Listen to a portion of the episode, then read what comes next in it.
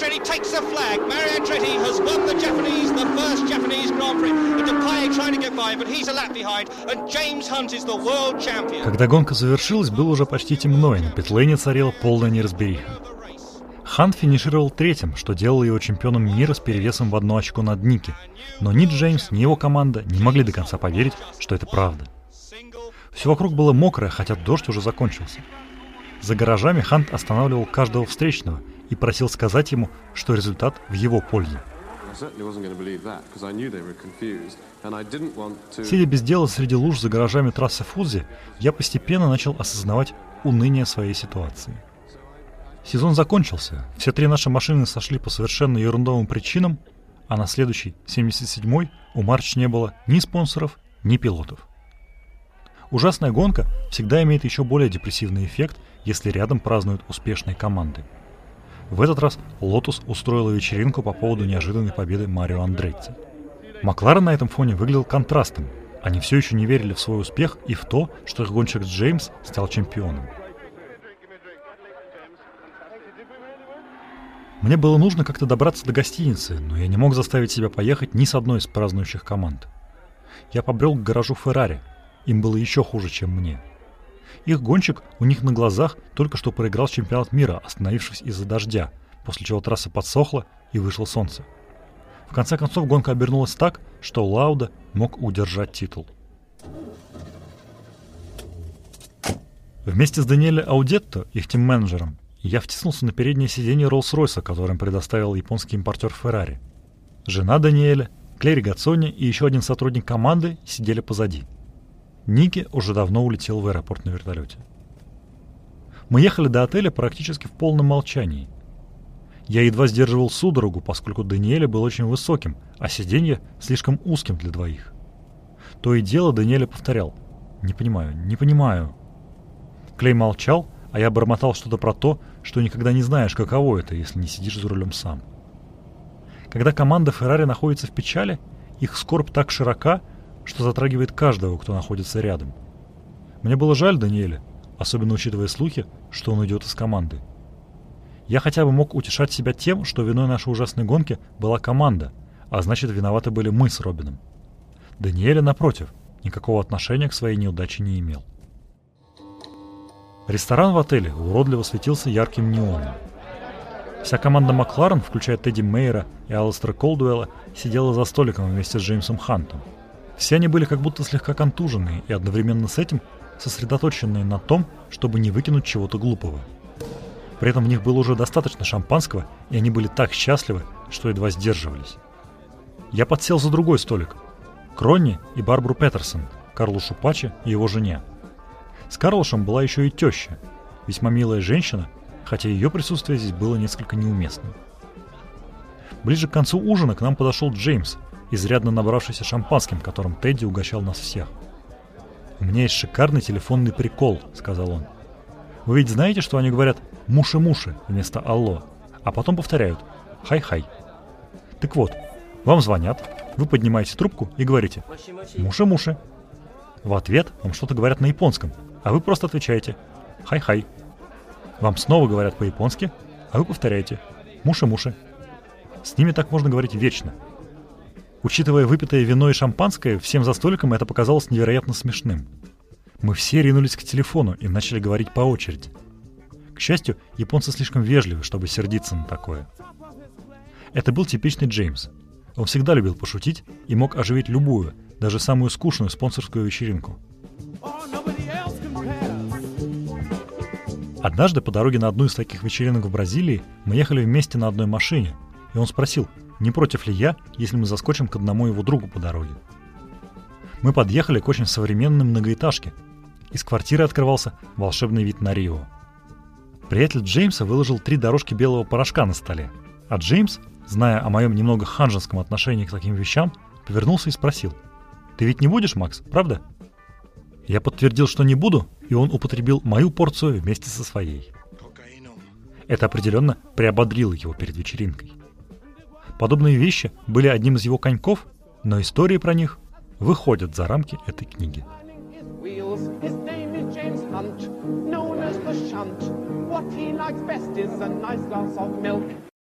Макс Мосли. Автобиография. Формула-1 и за ее пределами.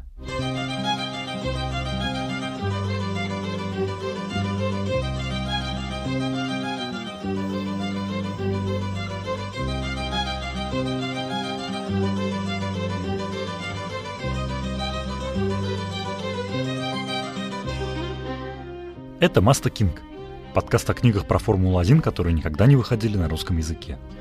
Меня зовут Ярослав Загорец. В каждой серии я рассказываю о какой-то одной гоночной книге. Обычно это автобиографии или мемуары людей из Паддека. А еще я зачитываю небольшие отрывки из этих книг. Вот как в начале этого эпизода –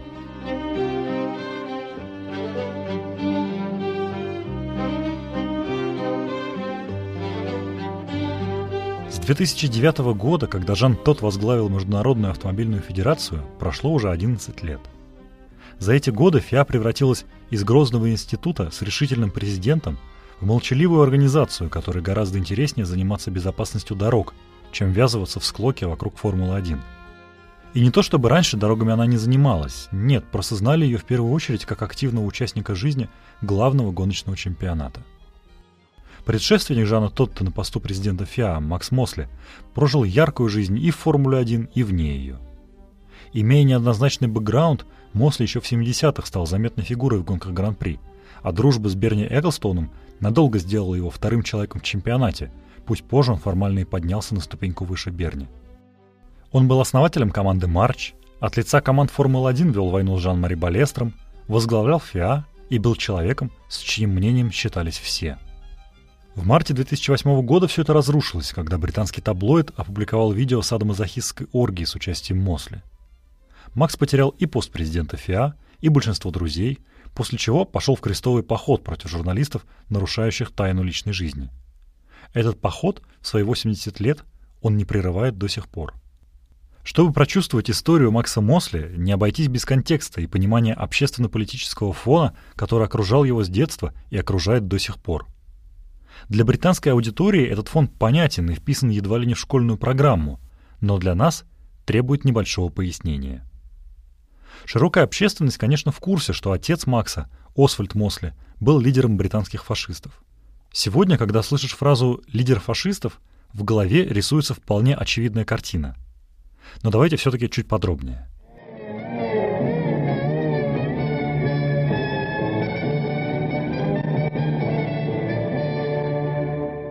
Освальд Мосли был талантливым и популярным политиком, пусть и с одиозной повесткой, пламенным оратором, борцом за трудовые права и противником жестокости британской полиции в Ирландии. Его политическая карьера началась сразу же, как закончилась военная. В Первую мировую он воевал сначала на Западном фронте, а затем бился с немцами в воздухе в составе Королевского летного корпуса. Оказавшись в парламенте, он начал подниматься в политической иерархии и имел отличные шансы стать премьер-министром – но на рубеже 20-х и 30-х Освальд вышел из лейбористской партии, чтобы основать новую, фашистскую. В то время фашизм не имел той же однозначной окраски, что и сегодня. Тогда это было всего лишь одно из политических направлений. Освальд опирался на итальянскую фашистскую модель Бенитто Муссолини, а Гитлеру, с которым встречался только дважды, никогда не питал симпатии. Чего не скажешь о жене Освальда – она была одной из шести сестер знаменитого семейства Митфорд. Это было что-то вроде семейства Кардашьян 30-х годов. Каждая сестра из этой семьи была чем-то примечательна и имела прозвище. Диана – фашистка, Джессика – коммунистка, Юнити – любовница Гитлера, Нэнси – писательница, Дебора – герцогиня, Памела – птицевод-скромняга. Диана фашистка, собственно, мама Макса Мосли, открыто восхищалась Гитлером. Он даже был гостем на их с Освальдом тайной свадьбе, которая состоялась в 1936 году в доме Геббельса в Берлине. Тетя Макса Юнити, та самая Юнити, любовница Гитлера, 3 сентября 1939 года была в Мюнхене, а узнав, что Англия объявила Германии войну, попыталась застрелиться из пистолета, подаренного ей Адольфом. Каким-то образом она выжила, и Гитлер даже навещал ее в больнице, прежде чем ее отправили на родину, где она прожила с простреленной головой еще 10 лет. При всем этом антураже сам Освальд, хоть и тоже фашист, разделял далеко не все идеи немецкого нацизма и был против войны Англии с Германией. Как он потом говорил сам, будучи ветераном Первой мировой, для него была дикой сама мысль о том, что можно втянуть страну в новую, еще более страшную мясорубку. Но его уже никто не слушал. С началом Второй мировой Освальд стал в глазах народа предателем и пособником врага. В сороковом году их с Дианой арестовали без суда и обвинений и посадили в тюрьму. Их сыну Максу на тот момент было всего 11 недель. Поначалу супругов держали в разных камерах, но благодаря помощи Уинстона Черчилля, который был другом детства Дианы, им сначала разрешили воссоединиться, а в 43-м и вовсе отпустили. Можно было бы пошутить, что Диана была единственным человеком в мире, который дружил и с Гитлером, и с Черчиллем, но англичанам было не до шуток. Освобождение Читы Мосли было воспринято публикой крайне негативно. Государство тоже не спешило помогать им вернуться к нормальной жизни. Мелкие чиновники все время пытались усложнить им жизнь, и даже паспорта им вернули лишь в 49-м, когда война уже давно кончилась. Тем удивительнее, что вскоре после этого Освальд вернулся в политику и активно продвигал идею единой Европы. Но память о его фашистском прошлом, теперь никаких оттенков у этого термина уже не было, давала о себе знать. Митинги Мосли регулярно атаковали его противники, однажды сбив с ног самого уже немолодого Освальда.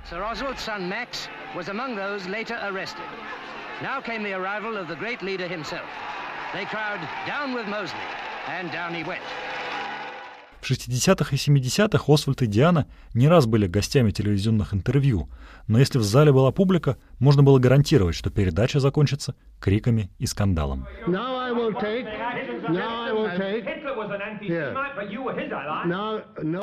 Это была без сомнения пара самых ненавистных людей в Британии, по крайней мере до смерти Освальда в декабре 80-го года. Диана пережила своего мужа на 20 лет и скончалась в 2003 когда ей было уже за 90. То, что тема Освальда Мосли не отпускает британское общество до сих пор, хорошо известно каждому зрителю сериала «Острые козырьки». Освальд Мосли появляется в пятом сезоне в качестве главного злодея и антагониста Томми Шелби, и иначе как дьяволом и плоти герои сериала его не называют. Закономерен вопрос, как при таких вводных его сын сначала стал основателем команды Формулы-1, а затем главным человеком во всем мировом автоспорте, за исключением разве что американского. Ответить на него, как вы уже догадались, нам поможет автобиография Макса Мосли, которую он выпустил в 2015 году под названием «Формула-1 и за ее пределами». Едва отправившись в печать, она тут же победила в номинации «Лучшая автобиография» премии «Спортивная книга года», и это был первый случай, когда награду в ней получила книга про автоспорт. Сегодня и электронная, и поддержанная бумажная версии стоят одинаково чуть меньше 10 долларов. От бывшего президента ФИА ожидаешь, что книга будет сухая и официальная, ведь многие чиновники просто органически не переносят любые живые нотки и маскируют реальную жизнь под тысячами ничего не значащих слов. Но Макс Мосли в этом отношении чиновник нетипичный, можно даже сказать античиновник. Еще в 70-е он прекрасно изучил правила игры, установленные тогдашними спортивными властями, и искусно спародировал их, став вроде бы таким же чиновником, как они, но на деле сохранив бунтарский дух своей молодости.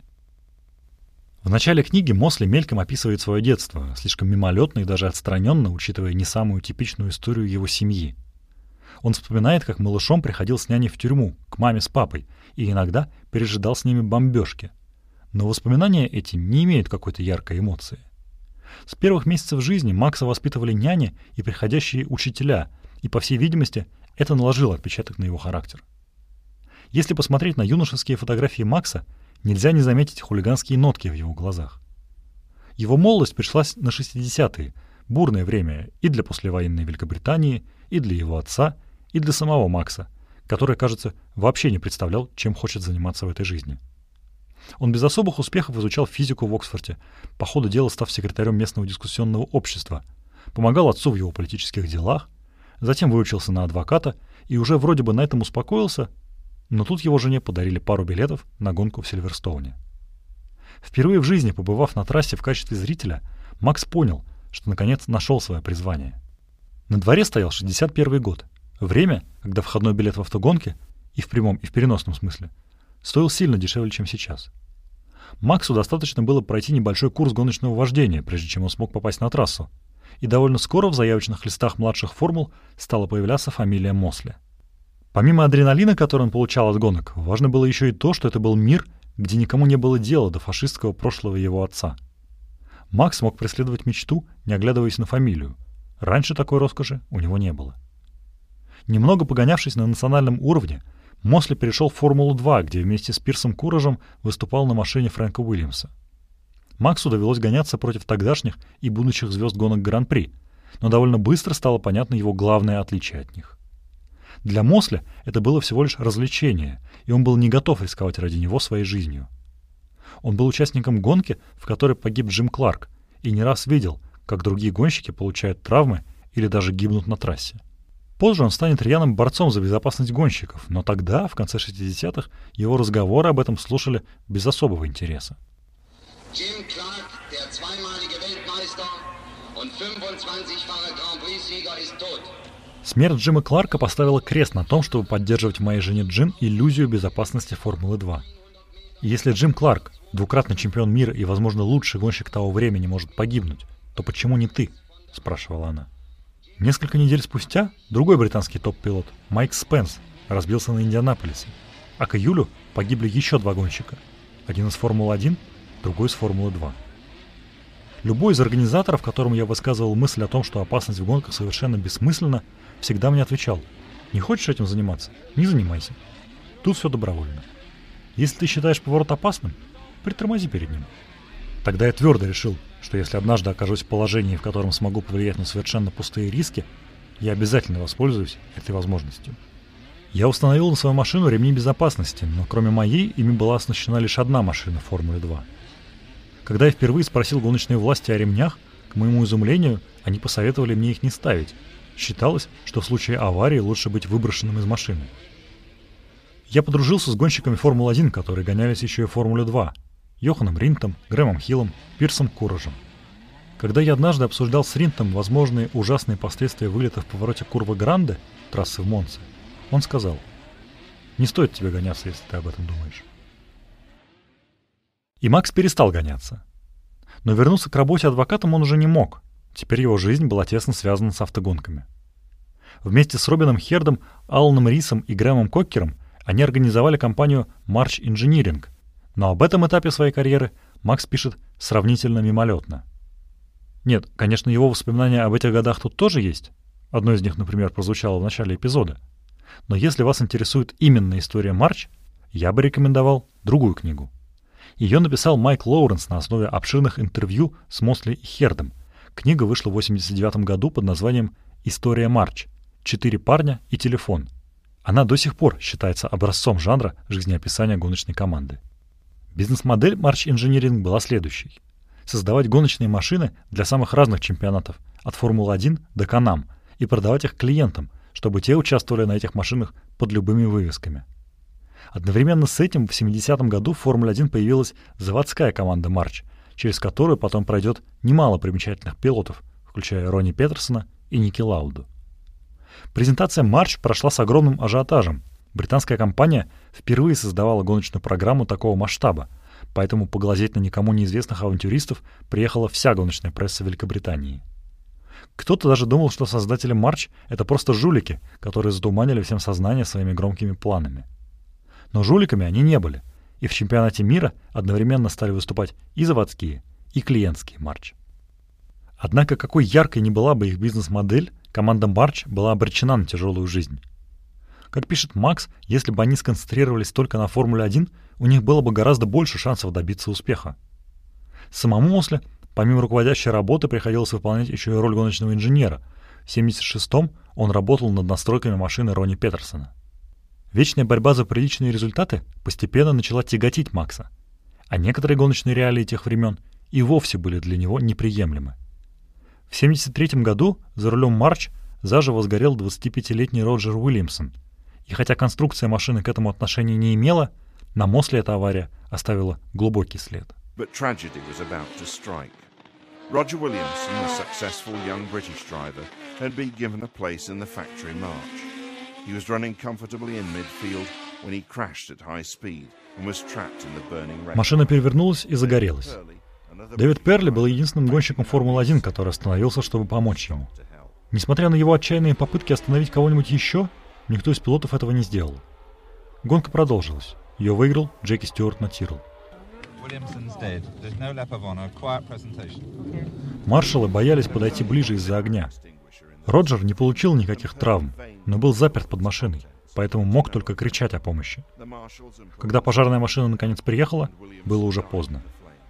Если бы хоть кто-то из гонщиков остановился, он мог бы помочь Перли, но в одиночку он никак не мог перевернуть машину на колеса.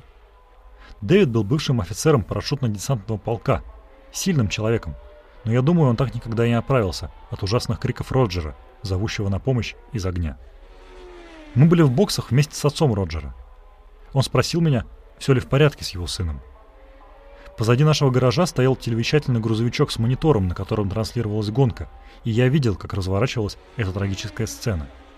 Мне выпала ужасная миссия — сказать отцу Роджера о том, что его сын вряд ли был в порядке. Официальные лица попросили, чтобы кто-то из команды помог вытащить тело из машины. Наш шеф-механик Пит Кер взял на себя эту кошмарную задачу, но на этом участие организаторов в произошедшем закончилось. Никому не было дела до того, почему гонку не остановили, почему никто не пришел на помощь Перле, почему так долго не могли потушить пожар. I think 80 firemen and four fire tenders. Why did it take eight minutes for one of those tenders to get to the scene of the fire? Когда я узнал детали всего этого ужаса, я снова был близок к тому, чтобы уйти из гонок.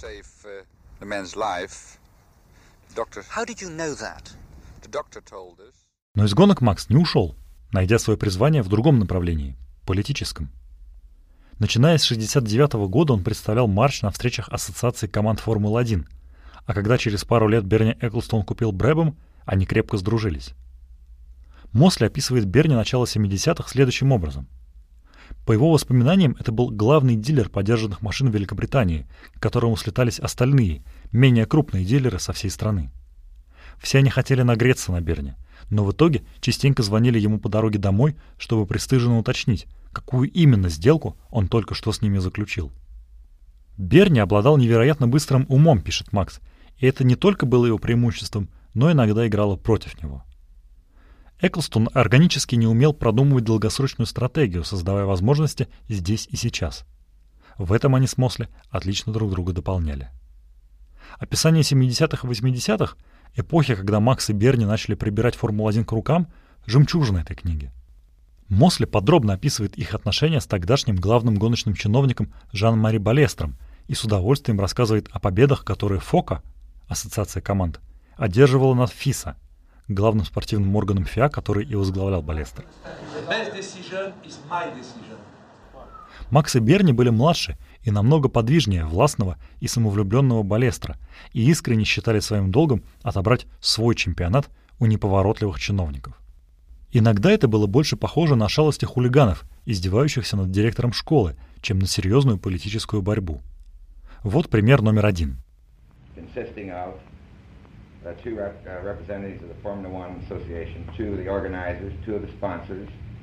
two В 75-м мы с Берни отправились в Брюссель на переговоры о Европейском призовом фонде для команд. Это было наше первое столкновение с Жан-Мари Балестром, который тогда был главой Французской автомобильной федерации. Президентом спортивного подразделения ФИА, а затем и всей федерации, он станет позже – на этой встрече мы не подозревали, что вскоре он будет играть большую роль в нашей жизни. У него уже тогда была репутация жесткого человека, который сидел за одним столом со всей фиашной аристократией и хотел произвести на нее впечатление. Я думаю, он решил преподать нам урок, чтобы показать своим коллегам из ФИА, из какого он теста. Определенно, нас воспринимали в этих кругах как людей, которые взялись за задачку не по зубам. Берни такое просто обожал. Как только Балестер начал говорить, он встал из-за стола и начал прохаживаться по комнате, то и дело поправляя картины на стенах. Балестер от имени гоночных промоутеров пытался объяснить, что больше денег у них нет, и они не могут позволить себе тот призовой фонд, на котором настаивали мы. Но Берни был настолько поглощен искусством, что, казалось, даже не слушал его. Балестер был так напряжен, что даже сломал карандаш, который держал в руке. И тут мы усилили свое давление, применив безотказный прием. Мы заявили, что нам пора на самолет, хотя на самом деле он вылетал намного позже. Перед ними замаячила перспектива объясняться перед промоутерами, что соглашение не достигнуто, а значит никто из них не может готовить бюджет. Тогда они начали умолять нас задержаться. В конце концов, я пошел на уступки и согласился разузнать, можем ли мы перенести рейс на попозже. Вернувшись, я сказал, что мне это удалось, но авиакомпания не будет держать места бесконечно. Уже на пути к выходу Берни незаметно добавил наш призовой фонд еще по 5000 долларов за гонку, но к тому времени они были уже слишком уставшими и одурманенными, чтобы сопротивляться. А вот второй пример. Уже из 80-го года, когда Берни и Макс от лица команд развернули настоящую войну с Балестром. Главным вопросом в этой войне было, кто на самом деле руководит Формулой-1, и отдельные битвы в ней были весьма ожесточенными. Перед Гран-при Испании ФИА по надуманной причине аннулировала гоночные лицензии гонщиков из команд, входящих в ФОКа, и чтобы гонка все-таки состоялась, сторонам пришлось вести переговоры. Рано утром, в первый день тренировок, Балестер пришел ко мне в номер в пижаме и сказал, что надо поговорить. Мы договорились встретиться внизу, чтобы я еще мог позвать Берни. Балестер явился на встречу вместе с Марко Печенини. Феррари традиционно была приверженцем ФИА, а Марко высоко ценился как политик и стратег, на чью мудрость во многом и опирался Балестер. Было уже 7 утра, и нам надо было договориться до тренировки, которая в скором времени должна была начаться на трассе. Нашей с Берни целью было спровоцировать раскол в руководстве Федерации, и мы понимали, что он будет намного более вероятным, если гонка окажется под угрозой. Ее отмена вызвала бы внутренние и внешние проблемы для ФИА, но это не прошло бы даром и для нас. Балестер заявил, что у него есть группа поддержки ФИА, на которую он может полностью полагаться, и подтвердил это, помахав перед нами листком бумаги, на котором от руки был написан список этих людей – мы сидели за маленьким столом в лобби отеля, и Балестер положил этот список на стол вместе с другими бумагами. Мы с Берни знали, что этот список был мощным оружием, поскольку позволял определить потенциальных диссидентов внутри ФИА, которые могли быть нам полезны, а также тех, кому даже не стоило приближаться. Разговаривая с людьми, у которых с английским было не очень, мы с Берни часто переходили на кокни, рифмованный сленг, в котором настоящие слова заменялись похожими по звучанию. «Ты проверни ствол, а я кусну его», — сказал Берни, что означало — ты переверни стол, а я возьму его. Балестер, конечно же, ничего не понял. Я встал и как будто случайно уронил столик. Пока безудержно извинялся, Берни присоединился к Балестру и услужливо помог ему собрать упавшие на пол бумаги. Когда они наконец навели порядок, список куда-то исчез. Балестр был в отчаянии и повторял «Мой список, мой список, черт побери, где мой список?» Мы стали искать его вместе с ним, но безуспешно. Он уже был надежно спрятан в кармане у Берни. Постепенно Эклстон и Мосли прибрали к рукам коммерческую сторону чемпионата, благодаря чему осчастливили команды и озолотили их руководителей. Фока и Фиса помирились, подписав договор согласия, и почти все 80-е их жизнь протекала мирным чередом. И хотя отношения с Балестром у них постепенно наладились, в 89-м Жан-Мари совершил поступок, который затем стоил ему всей карьеры. Когда на Гран-при Японии Айртон Сенна и Ален Прост столкнулись в борьбе за титул, Балестер жестко встал на сторону своего соотечественника. Возможно, им руководили личные мотивы, связанные с его национальностью и непростым прошлым. Это очень интересная история, но, пожалуй, для другого подкаста. Факт в том, что Жан-Мари лично приказал судьям дисквалифицировать Сенну, а это явно выходило за рамки его полномочий. И Макс не выдержал. К этому времени он уже занимал пост руководителя комиссии ФИСа по взаимодействию с автопроизводителями – Балестер же был одновременно и главой ФИСа, и президентом ФИА, но его сроки на этих должностях не совпадали. Голосование ФИСа должно было пройти в 91 году, а ФИА — в 93-м. Как пишет Макс, Жан-Мари был настолько уверен в незыблемости своих позиций, что даже шутил. «Мой президентский срок закончится не раньше, чем я умру». Он потерял всякую бдительность, считая переизбрание дело заранее решенным. А еще забыл, что ближайшее голосование пройдет не в 93-м, а на два года раньше. Мосли воспользовался этим и начал тайно вести избирательную кампанию среди автомобильных федераций по всему миру. Именно они тайным голосованием должны были выбирать президента ФИСа. Когда Балестер спохватился, он даже не стал особенно нервничать, настолько он был уверен в своей победе. Когда был объявлен итог голосования, проигравший Жан-Мари был в шоке, от которого уже не оправился. Позже Мосли признается, что он даже сочувствовал своему сопернику, но никакие сантименты не остановили его перед тем, чтобы в 93-м отобрать у Балестра пост президента уже всей ФИА, а затем и вовсе упразднить ФИСа. Так Макс стал главным человеком в гоночном мире. На его долю пришлись и трагедии 94 -го года, и шинный скандал 2005 и Спайгейт 2007 и многое-многое другое, о чем он, конечно же, тоже пишет в своей книге. В начале 2004-го Макс устал от бремени президентства и решил досрочно уйти. Он даже нашел себе преемника, Жана Тотта, и уговорил его выдвинуть свою кандидатуру. Но тут Жану неожиданно предложили пост генерального директора всей Феррари, и он это предложение принял, чем вынудил Мосли остаться еще на один срок, до конца 2009-го. Прояви тогда Макс стойкость, чтобы уйти, несмотря на отсутствие преемника, его бы запомнили как успешного и сильного президента ФИА. Но запомнили его совсем иначе.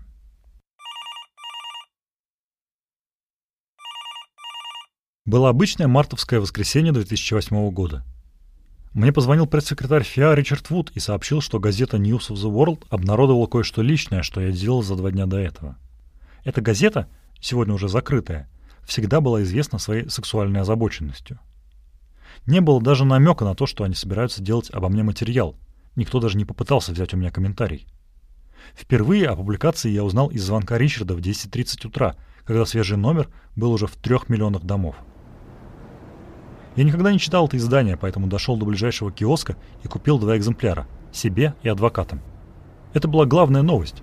Она была и на обложке, и внутри газеты, с кадрами, взятыми, по всей видимости, с видеозаписи. Поначалу было непонятно, кто снял это видео, но изображения, очевидно, указывали на садомазохистское свидание, которое у меня с пятью дамами было два дня назад. Today we reported that Max Mosley, the president of the FIA, was caught up in a sex scandal оно происходило абсолютно по всеобщему согласию, было безвредным и непринужденным, и завершилось чашкой чая, а для некоторых – бокалом вина. Немаловажно было и то, что все участники, которых я считал друзьями, заранее договорились, что оно должно было остаться между нами. Купив газету, я показал ее своей жене Джин. Сперва она подумала, что я специально напечатал ее в качестве шутки. Она не догадывалась, что время от времени я делал подобные вещи – до этого утра это было незначительной частью моей жизни, что-то, чем я иногда занимался, если было настроение. Хуже, чем фотографии и стандартный желтушный текст, было утверждение газеты, что произошедшее включало нацистскую ролевую игру. Огромный заголовок на всю передовицу звучал так. Босс Формулы-1 устроил извращенную нацистскую оргию с пятью шлюхами. Нацистские обвинения были прямой и намеренной ложью. Никому из участников и в голову не приходило, что там были какие-то отсылки к нацизму. Но я сразу же понял, что нацистские характеристики, выданные News of the World, сыграют против меня. Единственным немецким элементом было то, что я говорил по-немецки с одной из девушек, которая была немкой. Она была из тех современных немцев, которых привело бы в ярость предположение принять участие в нацистской сценке, как, собственно, и меня. Мы говорили по-немецки, поскольку другая девушка предпочитала получать приказы на языке, который она не понимала. Знаю, это звучит немного странно, но садомазохизм, как и многие вещи, связанные с сексом, действительно бывают странными. Происходившее было классикой садомазохизма, и уж кому как News of the World об этом не знать. Тем не менее, они делали вид, что все это было сценой из нацистского концлагеря. То, что историю с нацизмом News of the World выдумала, стало понятно в суде, который Макс у газеты выиграл. Он не стал прятать голову в песок, а последовательно отстаивал свою позицию – Взрослые люди могут заниматься сексом с кем хотят и как хотят. Если это происходит добровольно и по обоюдному согласию, то публике не должно быть никакого до этого дела, даже если этот секс выглядит не так, как они привыкли. Собственно, так выглядит позиция любого здравомыслящего человека, и в News of the World прекрасно это понимали. Если бы они просто опубликовали фотографии оргии Мосли, позиция газеты была бы максимально уязвимой. Это было бы прямое вторжение в личную жизнь. Поэтому Таблоид решил сыграть на необычном происхождении Макса, в надежде, что он будет настолько стыдиться всей этой истории, что попытается поскорее ее замять. Но характер человека, чьи родители когда-то были самыми ненавистными людьми Великобритании, оказался сильнее стыда. Впрочем, это не слишком помогло Максу сохранить лицо. Почти сразу от него отвернулись многие бывшие друзья, включая Берни Эклстоуна, который, не раздумывая, влился в хор голосов, призывавших Мосли уйти в отставку. В 2009 году Мосли, как и предполагалось, уступил должность президента ФИА Жану Тодду, но передача власти получилась скомканной и даже неловкой. Про достижения Мосли и его вклад в становление Формулы-1, гоночную безопасность и автомобильные стандарты все быстро позабыли. Макс не особенно рефлексирует по этому поводу в своей книге и не обвиняет никого в двуличии, оставляя читателям самим делать выводы. Он смирился с тем, что его жизнь вывернули наизнанку, но как сыну главного фашиста страны Максу с детства было предначертано нести на себе бремя общественного осуждения. Я знаю, что если у меня намечена встреча по поводу автомобильной безопасности где-нибудь в Китае, люди будут гуглить меня», — говорил он в одном из интервью несколько лет спустя. Приходится с этим жить. Я просто не думаю об этом, потому что сделать с этим все равно ничего нельзя.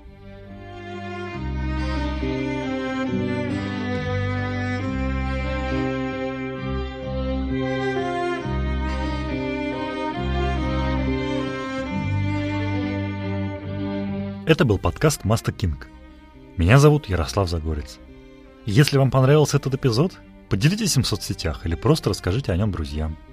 А еще заходите в телеграм-канал Маста Кинг, где вы сможете вместе со мной полистать эту и другие гоночные книги. А еще прочитать несколько историй, не вошедших в эпизод. Например, там вы найдете рассказ Макса Мосли о том, насколько безрассудными и даже сумасшедшими были в 70-х гонщики и руководители команд, когда речь шла о полетах на самолетах. Или о том, как Феррари удалось использовать советского делегата ФИА в своих целях. Следующая серия подкаста выйдет через две недели. В ней я расскажу про автобиографию Джонни Херберта «Все, что тебя не убивает». В ней победитель трех Гран-при Формулы-1 рассказывает о своем тяжелом пути в автогонках, на котором он едва не лишился жизни – и который он преодолел со смехом, скрывавшим слезы и бесконечную боль. Вот об этом и поговорим.